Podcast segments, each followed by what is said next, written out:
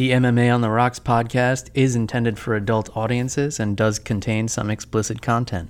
So if you are not an adult, please make sure your parents do not know you are listening to this and do not repeat anything you hear on this show in front of them. Also, a reminder that even if you fight recklessly, please remember to drink responsibly. Now that we have that out of the way, let's get to the show.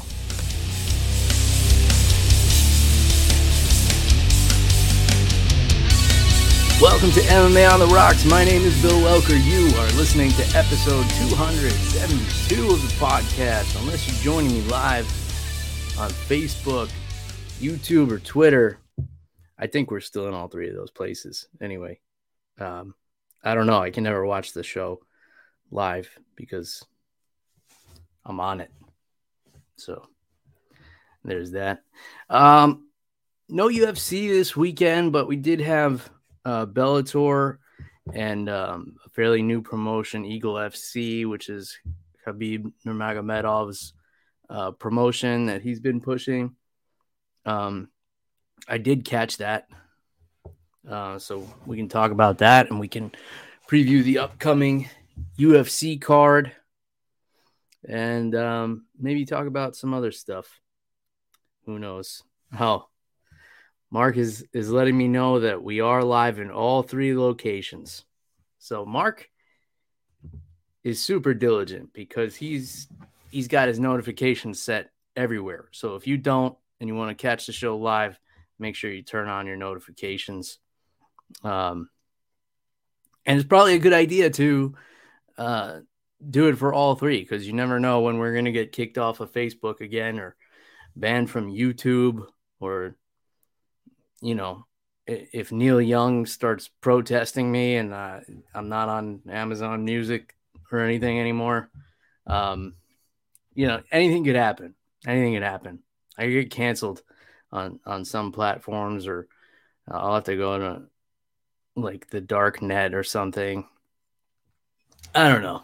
This stuff's all over my head. In any case, uh, I'm drinking some Michter's Rye today. Little rye whiskey because it's uh it's kind of chilly here. Uh, and when I say that, I mean it was like you know 45 degrees this morning. Now it's like 56 degrees, which is probably beautiful compared to where a lot of you are with blizzards and everything going on. It's funny because people from back home always will ask me like how the weather is here and then get mad at me because the weather is nice. And I'm always like, well, I'm not forcing you to live in fucking Saskatchewan. So what are you what are you doing with your life? Why don't you just live somewhere that it's warmer if you don't like the cold? That's what I did. But um, I don't know. People want to get mad at you and be bitter because uh, you have nice weather. In any case, rye whiskey, it's got a, a, little bit more of a spice to it than bourbon, which is nice uh, on a cool day like today. So I'm just drinking this straight. Um, it's got a little um, like bourbony sweetness to it. Um, not too much bite on the spice, which I like. Uh, sometimes the rye can be a little bit overpowering with the spice, but this one is um, really well balanced, I think. So, cheers, everybody. All right, let's um, let's talk some MMA. Um, I was hesitant about this Eagle FC. You know, I heard a while back that um, Khabib was was doing his own promotion, and it didn't it didn't really pique my interest. You know, I can't I can't picture Khabib being able to sell me something. You know, unless it's like uh, you know wrestling techniques something like that. You know, I I just can't picture him in that promoter promoter role, but um, it does make sense having a former fighter uh, be a promoter. You know, it's worked in boxing. Actually, in boxing, you can be an active fighter and be a promoter, like Floyd Mayweather. Um, but you know, Oscar De La Hoya always did a nice job with Golden Boy. Um, the idea behind it is since it's promoted by a fighter, it, they have the fighters in mind, um, which I think is great. You know, it's like uh, you know, if you're a if you're a carpenter, you want you know the head of your union or whoever to be a former carpenter or something. You don't want like an electrician who's just allowed to be the head of the uh, union because he's not looking out for the carpenters. I don't know. In any case, I wasn't interested. I did not watch it live, um, but I heard a little bit of buzz about it. A few people texted me and said, "Hey, check it out." Um, so I I went on, and it was a free event, and the main event. Uh, Sergey Kharitonov and Tyrone Spong. If you're not familiar with these guys, um, Tyrone Spong is an incredible kickboxer. Uh, he he transitioned to MMA, and then he had to take a long time off because he snapped his leg in half uh, in a in a kickboxing fight, I believe, or not in half. Like it wasn't it wasn't like the Anderson Silva break where you know his leg was going in two different directions, but he did uh, break his shin, I believe, in a fight. So he had to take some time off. Sergey Kharitonov has been around forever. So you, you guys are probably familiar with him. Uh, big old Russian dude. Um, I liked this fight on paper because you know Kharitonov is is a striker, but he's the more well-rounded as an MMA fighter. Um, t- whereas Tyrone Spong is basically just a kickboxer um, and relies on his kickboxing and MMA. Um, and mind you, Tyrone Spong usually fights at light heavyweight. Uh, and I think that was his downfall in this fight. And, you know, credit to him for taking on a monster like Kharitonov. Um, but you're talking about a 40 pound weight difference there because Tyrone Spong weighed in at like 220 something. Kharitonov walks around like 258, 260, somewhere in there. Um, he might even be bigger now. Um, and you know, Kharitonov was just waiting for Spong to kick, uh, and then he would catch the kick and, and put him down, uh, beat him up on the ground for the first round. Spong looked like he had no idea how to get off his back, and even if he did, that's where that 40 pound weight difference really comes into play. Like that's that's huge. We talk about in the lower weight classes when somebody misses weight, like how much of an advantage that is, and how often the person who misses weight ends up winning the fight. Uh, you know, those statistics are pretty staggering. And and you're talking about a handful of pounds in those cases, like maybe seven, eight pounds in the most extreme cases, up to, you know, after rehydrating, maybe 12 pounds uh, difference. Uh, but 40 pounds, uh, you have a guy like that on top of you. That's that's exhausting and that's scary, quite frankly. Um, so Kharitonov, even though he's known for his striking, um, you know, he he just basically used it to close the distance and would catch the kicks. It was kind of funny because Kamaru Usman was one of the broadcasters, and in the beginning of the match, he was saying, uh, "Oh, Spong has to remember not to just use his boxing. He has to remember he's a kickboxer too, and use his kicks." And then he got the kick caught in the middle of that round and spent the whole round on his back. At the end of that round, Usman was like, he needs to stop kicking altogether. He can't take the risk because he can't end up with Kharitonov on top of him again. Um, the end of the fight was pretty brutal. Kharitonov got to mount and then he trapped uh, one of Spong's arms and then he was holding the other arm uh, with his hand up in the air and just blasting him with punches and the, the ref had to step in and stop it. And Spong wasn't knocked out or anything, but he was just in a position where he had a guy 40 pounds heavier than him on top of him, punching him in the face, and he wasn't able to defend himself. So TKO for the old man, Sergey Kharitonov. This guy, I mean, let me just pull up real quick his record. Now, this guy fought in Pride, in Bellator, all over the place. Fought Cheick Kongo, knocked out Matt Mitrione, knocked out Roy Nelson, uh, Joey Beltran, who else? He fought Overeem a couple of times, knocked out Andrei Arlovsky back in 2011. That's when Arlovsky was super scary.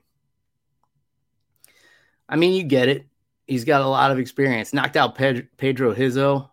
There's a throwback name. How many of you remember Pedro Rizzo? That's old school UFC. He's got a win over Fabricio Werdum. Uh, he's been at it a while. His first fight was in 2000. So 22 years. Uh, Kharitonov has been been at it. Um, I, I just thought, as far as this fight went, it was it was a physical mismatch. Like uh, Kharitonov was was just too big. Um, you know, besides that, I thought the production was great on this, and the only thing I didn't care for. All right, I guess I'll start with the negative. Um, they had a four man broadcast team, which I am never a fan of. I remember the PFL did that when they first started. I just feel like it's too much. Like even sometimes even the three man uh, team can can be a little bit much. Um, and for this, it worked well though because you had Chael Sonnen, you had Henry Cejudo, Kamaru Usman, and then some other guy who's the like the professional broadcaster, uh, you know, Jon Anik type role. Um, and and it worked well. They all all four of them had good chemistry, and they they weren't stepping on each other's toes, except when something like really exciting was happening. Then they were kind of, you know, it's four guys kind of talking over each other, and um, but other than that, I thought the commentary was great. I mean, you guys know I'm a big fan of Chael, so I, I was gonna enjoy his commentary no matter what. I thought Henry Cejudo would be annoying as a commentator, but uh, he actually did a good job. Um, you know, he was professional. He had some good insight. Um, you, you know, he would he would respectfully disagree with the other guys and then back up his points. Um, I, I thought it, it was good. They all had a, a good chemistry together. Um, so that was cool. I would I would like to see um I would like to see a three man team. Um, at one point though, Usman this is uh, like one of the first fights on the main card. I, I can't remember which one he said this during. He was giving advice to guys appearing in the show, and he's like, if you want to make it to the UFC and make it to that next level, uh, you have to do A, B, and C. And I don't know if he even realizes he he put his foot in his mouth because obviously he's the champion of the UFC. He's of the belief that the best fighters are there, but he's working for Eagle FC. I would think he'd have to kind of push that brand so that you know make it sound like they're on the same level as the UFC. It's not eh, they're not like the B team. You know, like we have world class fighters here too. Um, so a, a, little slip up there by the champ, but uh, I don't I don't know if he would have even realized or if anybody would have told him like, hey, um, maybe don't say that the next level after this is the UFC. Maybe uh, you know, try and make it sound like we're on the same tier here, which, uh, you know, they put on some great fights. Uh, I, re- I really enjoyed this card. I, I didn't think I was going to. Um, and, and even like the pre fight stuff, the pre fight package they put together was really cool because they had uh, Kamaru, Chael, Cejudo, and Khabib just kind of sitting uh, in a cage and and talking about which fights they were excited for, and even that was good. Um, they all had a good good chemistry there. Um, it Khabib, of course, is very stiff uh, on the microphone, very stoic, but you know he he gave that very Khabib esque, like matter of fact breakdown. Um, you know, it's just he's right to the point. He's like, "Oh, this is going to be a good fight because this is tough guy." You know, just you know, right to it. No, no fluff from Khabib. Um, and it the, the best part about it is like he's the promoter. He's supposed to be like the Dana White, Scott Coker, um, but he's he's just not. He's not a salesman. He's not like, oh, you guys have to tune in he's just like, you know, this is to be good violence. And, you know, watch it if you want. If not, I don't care. That's kind of like kind of his approach. But um, yeah. Once I once I saw Chael was on there, I was I was in. Um, so I and then they actually did put a good card together. So Rashad Evans makes a comeback. And um, I was a little worried when I saw uh, Rashad on there. I think he's 42 years old. Uh, we all remember how his UFC career ended five losses in a row, whatever it was. It seemed like, um, he, you know, he was getting knocked out a bunch and it just wasn't healthy for him to continue fighting anymore. He goes away for however many years, becomes a fruitarian or a fruitarian. So he basically only eats like fruit and vegetables. So it's like more more extreme than than vegan because I don't think he's even eating any grains or uh, you know tofu or anything. I think it's just fruit and vegetables. So that's a little concerning. Like you're a high level athlete and you're you're taking in zero protein. It doesn't seem to make sense. So I didn't think this was going to go well for Rashad. It did. You know, he took Checco down and and held him down I wouldn't say like beat him up bad, but you know dominated the fight. Uh, he got stuck in a in a couple of leg entanglements and was able to get out of them. Apparently, Checco is a good leg lock guy, so you know Rashad was able to scramble and and stay on top. And you know he used that old school Rashad Evans uh, top pressure, that that hip pressure. He's always had some of the heaviest hips in in MMA. Uh, you know, big dude, strong wrestler, that's the way it goes. So, congrats to Rashad. Um, I, I don't know. I don't know what his plans are. If he's gonna continue fighting, or you know, he just wanted to end his career on a win. And you know, if that's the case, then congratulations, Rashad. Um, but yeah, it was interesting because you know nobody has great memories of the end of Rashad's career in the UFC. Like it wasn't pretty uh, especially if you were a fan of Rashad, which you know I feel like most people are. One of the favorite stories that I, have had told on this podcast was by my buddy Billy Q when he talked about the time he grappled Rashad Evans uh, in a hotel hallway after one of his fights, and I guess there was some alcohol involved, and there's Billy with packets of blue cheese in his in his jacket that he had to he had to take off his jacket to demonstrate a a grappling technique on Rashad, and then the next thing they were just rolling in the hallway. Um, yeah, so there was that.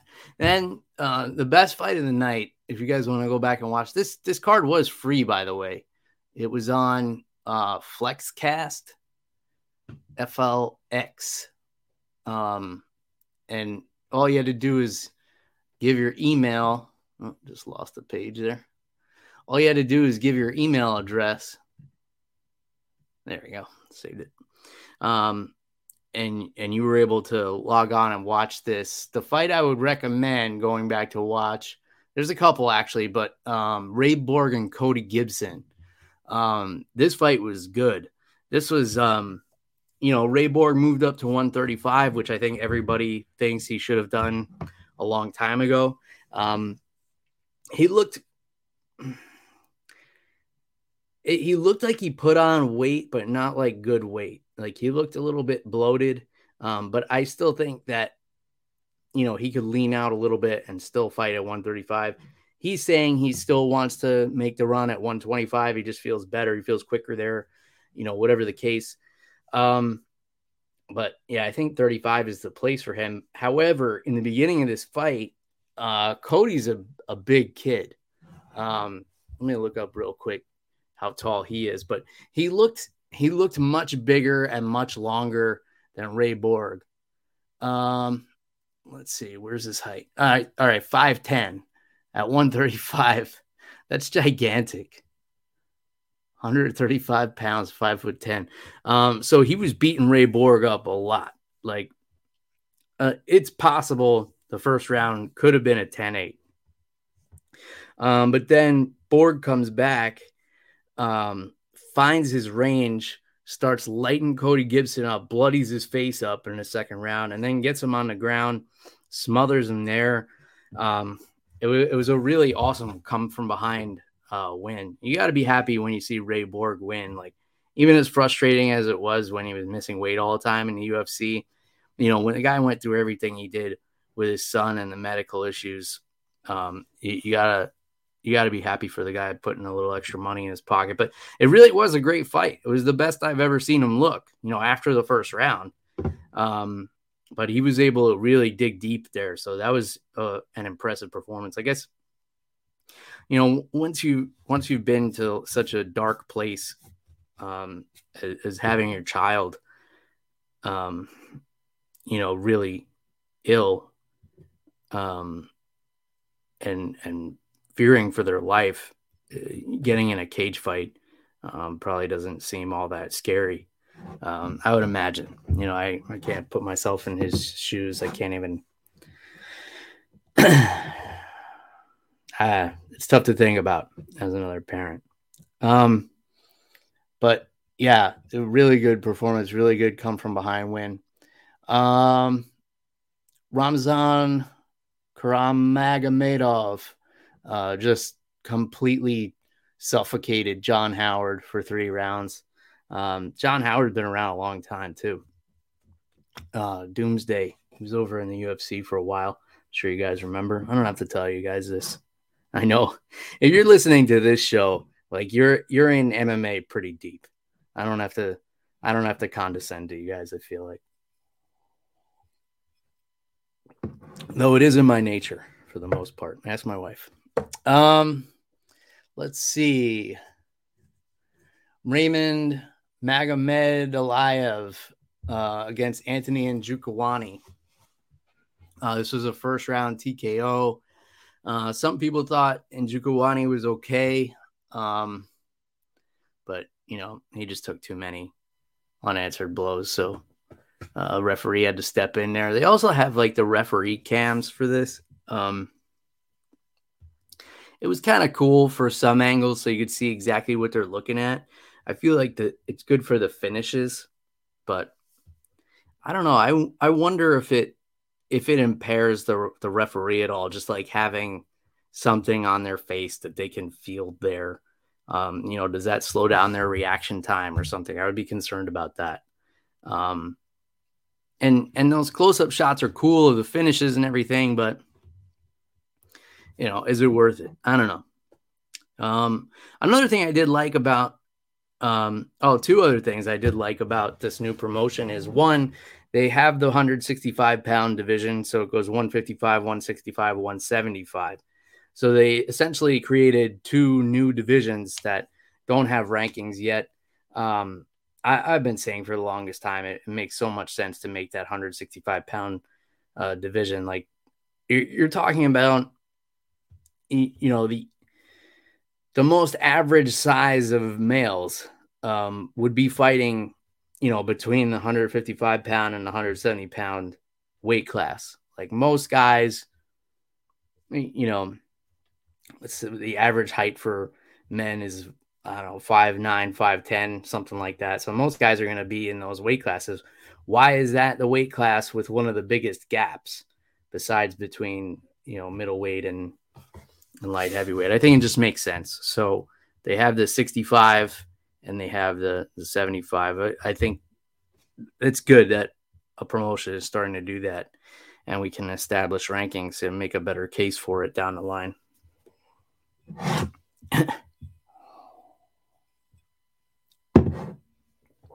All right. Um. Oh, and the other thing, I just said there were two things I liked about it. I just started drinking, guys. I swear. Um. the other thing I liked about it, they they have like more of the pride style gloves, um, where the the the fingers are curved a little bit, which you know I think doesn't hinder the grappling at all, and it and it forces you to not have your fingers extended, which would reduce uh, the eye pokes and everything, which is a big issue uh, with the glove style where you can extend your fingers straight out. Um, there's really no reason to ever have your hand fully extended because even if you're grappling, you know, you want to have more of like a hook or a claw um, than a spatula, so to speak. Uh, what else went on here? this was a, an interesting one. Dylan Salvador, uh, TK win over Arman Ospanov. So basically, in between the second and third round, Ospanov's corner decided not to send him out um, for the third round, which was responsible of them. He had a leg injury; was, his leg was bleeding, and um, it, it, just seemed like he wasn't going to have an opportunity to win the fight. So, you know, they they saved him from uh, being out there, and um,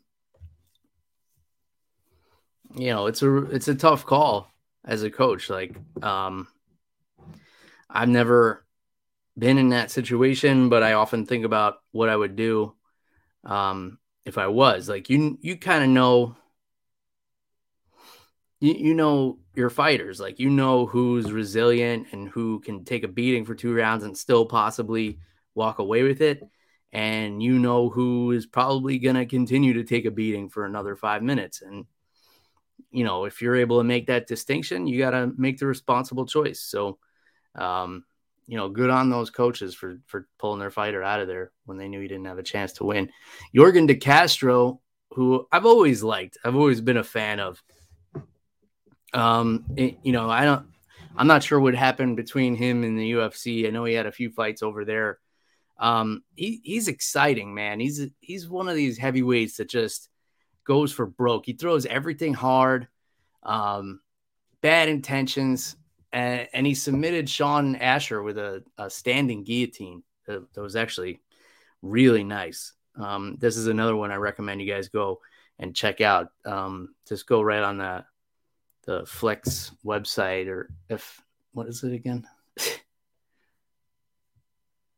Flexcast, F L X C A S T um, go on there and, and check out this fight. This was, uh, I believe this one was on the prelims. Uh, but yeah, just sent Sean Asher back up against the up against the cage, and then um, got a hold of that neck, and it, it got really vicious when he like pushed his hips into it.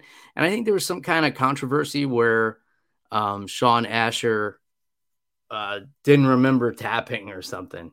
Uh, but it was, you know, very clear. I guess, you know, you got his blood cut off to his brain. Maybe he forgot he tapped or something. But it was it was a vicious guillotine by De Castro. So I would I would be interested in seeing him fight again. Like there there was so many reasons that I would consider tuning into this again. Um, and there's not even a, a subscription or anything, you know. So I don't know if they're going to continue just doing these fights for free or if you know they have I don't know whatever sponsorship deal they have worked out. I don't know what where their money's coming from or anything like that, but I I'll plan to look into it. So I'll let you guys know what I dig up. Um, and I don't know if they're gonna end up going to like a subscription thing, which I think is not bad. Like I'm even on the the bare knuckle one. It's like four bucks a month, uh, and you get every card on there, so that's not bad. Uh, I wish the UFC would move some to something like that, even if it's like 25 bucks a month or something. You get every pay per view. Like, I would, I would pay that. I think that'd be worth it. And you get all the other content, like, you know, Ultimate Fighter, Contender Series. You get all that stuff too. Um, I'd say that'd be worth it. Better than paying 75 bucks a month for pay per view, whatever it is now. 80 something with tax. Um, Okay. Demarcus Jackson knocked out the undefeated, previously undefeated Miles Hunsinger. That was a good fight. Uh, Sean Bunch, um, who a, a, lot of you may remember, he's been around a while too. He was uh, one of Henry Cejudo's uh, main training partners uh, when he was getting ready for the Olympics. Really great wrestler. Um, he was an Olympic alternate twice, I believe super speedy, really fast takedowns. Um, he got his ass whipped in the first round of this fight. It was similar to the Ray Borg fight Um, but then, you know, experience took over and he was able to come from behind. And, uh, oh, wait, was it? I think it might have been the second round he got beat up in, and he won the first and the third. Um, in, in any case, he, he got beat up bad in one round, but um, took the other two. And I'm, I can not remember which was what. Um, but ends up getting a unanimous decision win over uh, Firdavs Kazanov. Um, let's see. Did I watch these fights? I didn't. I don't think I watched the rest of it. Oh yeah, Loik Radzhabov, uh, first round guillotine win over Zach Zane. Two first round guillotines.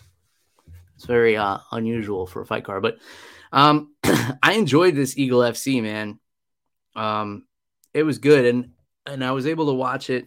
You know, just I just had it on my computer. I was straightening up my garage, um, cleaning up the new cabinets I just put up last week when I had COVID. Oh, look, my cup is showing the green screen that I never have turned on. It looks like um for those of you on the video, it looks like I'm drinking out of a brick cup. Here. Um okay, so Eagle FC, thumbs up, man. I'm on board. You know, let me know when the next card is, and uh, I'm all about it. Uh Bellator was on last night, and see if I can uh, pull up the card here. All right, here we got it. Um, man, I, I'm I'm I'm going the other way with Bellator. Like they they've been on the decline for me, and I, I want to be a fan. Like I I do believe the best case scenario for the fighters and for the fans is for there to be good competition with the promotions. So I've always been rooting for another promotion to you know get up there with the UFC and and be competitive to the point where you know maybe they have to talk about doing some super fights because we really need to find out you know who the best in the world is. As of right now, Bellator is probably the number two, number three promotion. You know, there's one, but they're they're doing things uh a little bit different over there as in, you know, not allowing uh, fighters to really cut weight, um, encouraging steroids, and whatever other uh, differences are going on there. But it really is the best case for everybody uh, if another promotion does well. I just can't. I don't know what it is about Bellator. I don't know if it's if it's the production, the commentary, the the lackluster fight cards. Like I couldn't.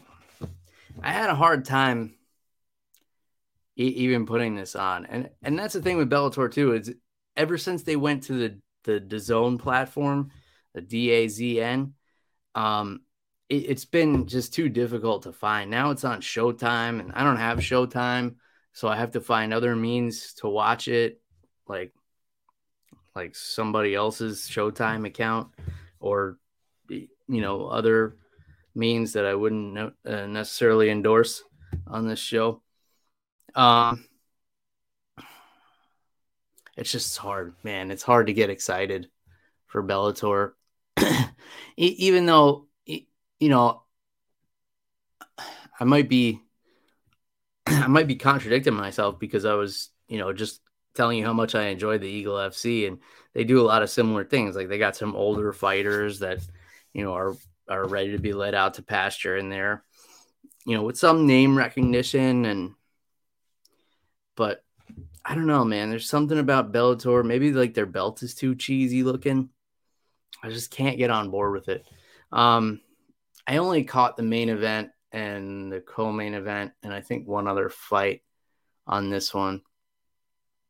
But the main event didn't do anything to me or for me. Uh, Ryan Bader, unanimous decision win over Valentin Moldavsky. It's hard, man. It's hard to. I'm trying so hard to be positive here, but it's hard to give something credibility when here we saw, you know, Ryan Bader was struggling in the UFC at light heavyweight, and now he's the heavyweight champion in Bellator. Like, what what does that say, kind of about the level of talent there? Um, and honestly, I, I think Bader is talented, and I think he would even do well in the current landscape of light heavyweights um, in the UFC. Um, it's just hard to buy him as like the heavyweight champ. And like, could you see Bader in there with Ngannou? Um, I mean, maybe you could see him in there with with uh, Gane after we saw how Gane struggles with the with the wrestling. Um, but other than that, could you see Bader and Derrick Lewis after seeing how Bader and Rumble Johnson went uh, years back? Bader and Curtis Blaydes might be fun. That would be a good one because Bader is one of the only people that has the wrestling pedigree to deal with Curtis Blaydes. but I think Blaydes would still be too big. Um, you know, it would be similar to the Tyrone Spong and uh, Kharitonov matchup. But yeah, this fight, I, I was kind of in and out on it. it. was very exciting for me. Uh, if you want more detail on the Bellator card, I know my buddy Eddie Law who does the Keyboard Warriors podcast. I know he was there live covering it. so check out those guys, subscribe to them. They go live on Wednesday evenings. Uh, you guys know Eddie, he was on the show two weeks ago. Um, so go check him out for uh, a better breakdown on the rest of this card. Benson Henderson split decision win over Islam Mamedov. Um, I kind of thought Benson was was kind of gifted a decision here. Um, Mark says no USADA and Bellator. Just saying, yeah. The the steroid test in Bellator is multiple choice. Uh, it's like, are you A on steroids, B not on steroids, or C? I do not wish to respond. And like, no matter which one you check, you're good. They're letting you fight. Um, so Benson Henderson I, I'm glad to see him break a, a five fight losing streak. You know, it's similar to uh, the Rashad Evans scenario. But then they were saying, like, since nobody wanted to fight Mamedov, that if Benson won, he would be given a title shot. So I don't know what's going on in a promotion where you can have a guy lose five fights in a row. He wins one fight against a guy nobody wants to fight, and then he gets a title shot. Like, what's going on what's going on in that division. Um, you know, I'm happy for Benson Henderson. He's, you know, he's a he's a legend. He's had some some epic fights. but um, yeah, I don't know. What do you what does it say about your division? A guy gets a title shot after losing five in a row, and then he wins one fight. Um, some things that look interesting on here. Sabah Homasi submits Jaleel Willis uh, with an arm triangle in the first round. I would go back and watch that. Enrique Barzola, who I always found uh, entertaining when he was in the UFC, TKO over Darrion Caldwell. So that's an impressive performance. And Christopher Gonzalez, uh, head kick knockout of Saad Awad, 36 seconds into the first round. I, I would watch that one as well. And I don't know any of the rest of these guys. So there's that. Yeah, I might go back and watch a few of those. It's just I don't know. I get so uh I I just can't get excited about um about Bellator. Uh, I lost my uh UFC card. Bring this up here. All right, so next week UFC Fight Night 200. Jack Hermansson versus Sean Strickland. this is a really fun fight. It's going to be at the Apex. Um, Hermansson is a really good grappler, but then, you know, how's his grappling is very. How can I put this? Grappling is very much based on your confidence. Like, you have to be confident to pull off grappling. You can't be like, oh, I don't know if my shot's going to work. You have to be like, I'm taking this guy down right now. So I would wonder where Jack Hermansson's confidence is after he just in his last competition got thrown around by Khamzat Chimaev uh, in a, I guess it was submission underground or one of those in a wrestling match, just tossed around like, I think it was a tech fall. Um, you know, he was ahead so far ahead on points that they had to to end it. Um, so I'm wondering if that hurts his confidence and if that helps the confidence of Strickland because defensive grappling is all about confidence too. If you're thinking like, oh, I don't know if I could stop this guy's shot, you're not stopping a guy's shot. But if you know you can stop their shot, you're more likely to stop it. Um, and Strickland, I'm sure, saw the grappling match with Chimaev. He's like, well, Chimaev can throw him around like that. I'm bigger than Chimaev. Um, I'm not worried about the grappling. So I don't know, a little outside the box thinking for you guys there, a little uh, analysis breakdown thinking about the build up to this one. Um, because I imagine that's going to be Hermansson's game plan, though he can strike too. He can strike with Strickland. You know, Strickland is very like down to the basics. Um, you know, throws everything with good technique. You're not going to see him throwing wild stuff when he's out of range. You're not going to see him missing a lot. Dude's accurate, he's technical, and he's violent. So this is a really, really fun main event. I'm really looking forward to this one actually. Then the card falls apart uh after that. Um let's see. Okay, we got some gems in here though. Punahele Soriano uh, against Nick Maximov. I mean, here you have two young guys, uh, two young middleweights, both big, strong dudes. Only one loss between them, uh, so that should actually be a pretty exciting co-main event. Uh, Shavkat Rakhmonov, uh, this dude is like six foot nine at welterweight or something. Like the dude's big. He's fighting Carlston Harris. That should be a fun one uh, Sam Alvey and Phil Hawes. Sam Alvey, I was talking about last week. Like, I don't know how this dude still has a UFC contract. I guess that that smiling gimmick takes you away because this dude hasn't won a fight. I think, what did I say last week? What was it? Seven in a row. All right, so he's lost six of his last seven, and the only one that he didn't lose was a draw to Da Un Jung. Um, I mean, respect to Sam Alvey. The dude's the dude's a warrior. He's been around a long time, but uh, not a lot of guys getting away with uh, records like this and uh, and and staying under contract. Um, I, I I assume they're looking for Phil Hawes to bounce back from that last performance here because Phil Hawes is you know, he's built like a superhero. I, I think the UFC really wants to give him somebody that would be a good name for him to beat. And also, there's zero chance of the fight going to the ground because uh, Sam Alvey, I think, has never shot for a takedown. Uh, even in all those six losses in his last seven fights, never thought to take the fight to the ground.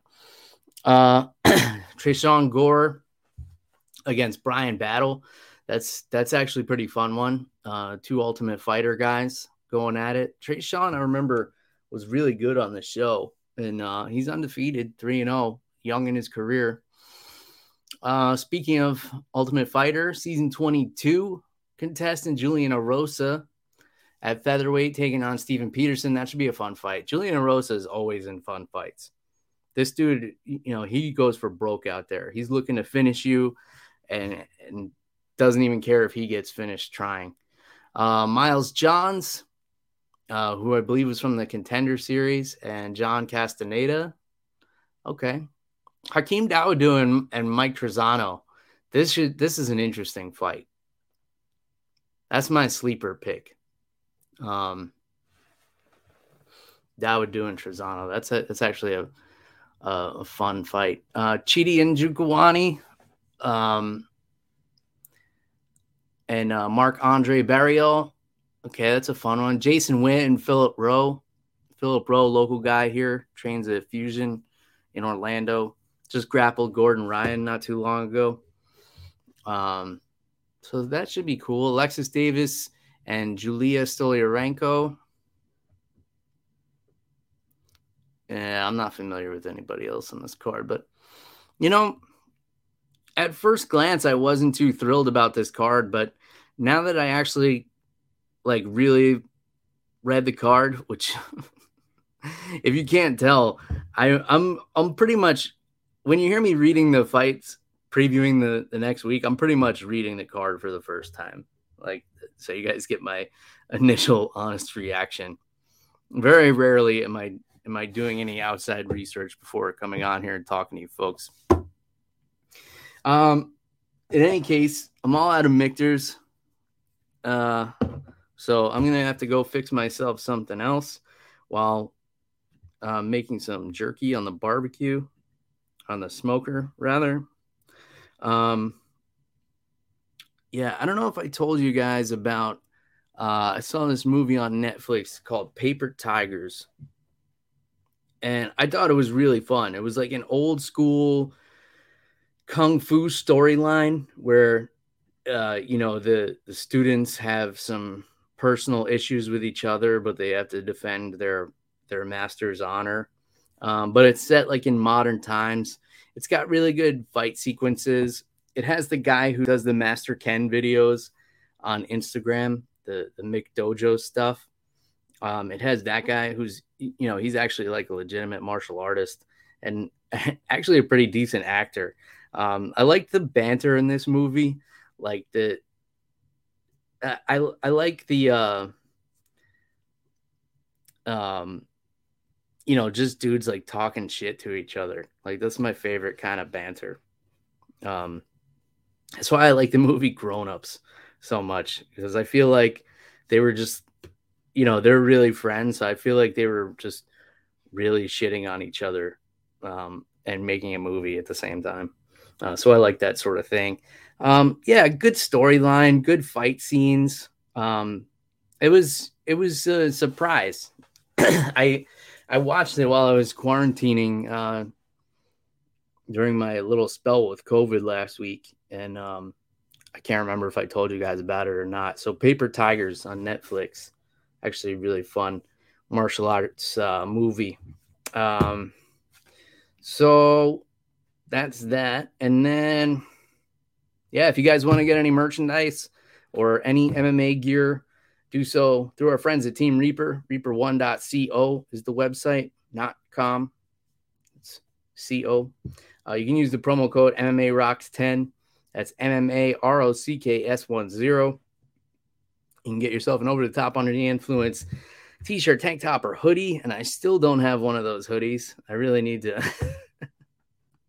I really need to get one of my own hoodies. I mean, it's it's 50 degrees here. It's it's definitely hoodie weather. Um, go outside my MMA on the rocks hoodie and and have a cigar if I had one. Um, in any case, uh, you can grab our merchandise, which we greatly appreciate, or you can go support uh, a fighter. They they sponsor fighters from the UFC all the way down to the local circuit and everything in between. Uh, Muay Thai fighters as well. Uh, I believe a few grapplers uh, and fun stuff like that. So go check out our friends at Team Reaper, reaper1.co. As always, I'll put all the links in the show notes. Um, if you guys want to reach out to Jeff the Animal Wilson, you can't because he's still off the social media and on hiatus. But I know you guys all uh, dearly miss Jeff. So if you have any positive vibes you want to send his way, you can do so through me at MMA on the Rocks everywhere on social media. You guys know how to get a hold of me. That's all I got. So until next time, cheers, everybody. Goodbye.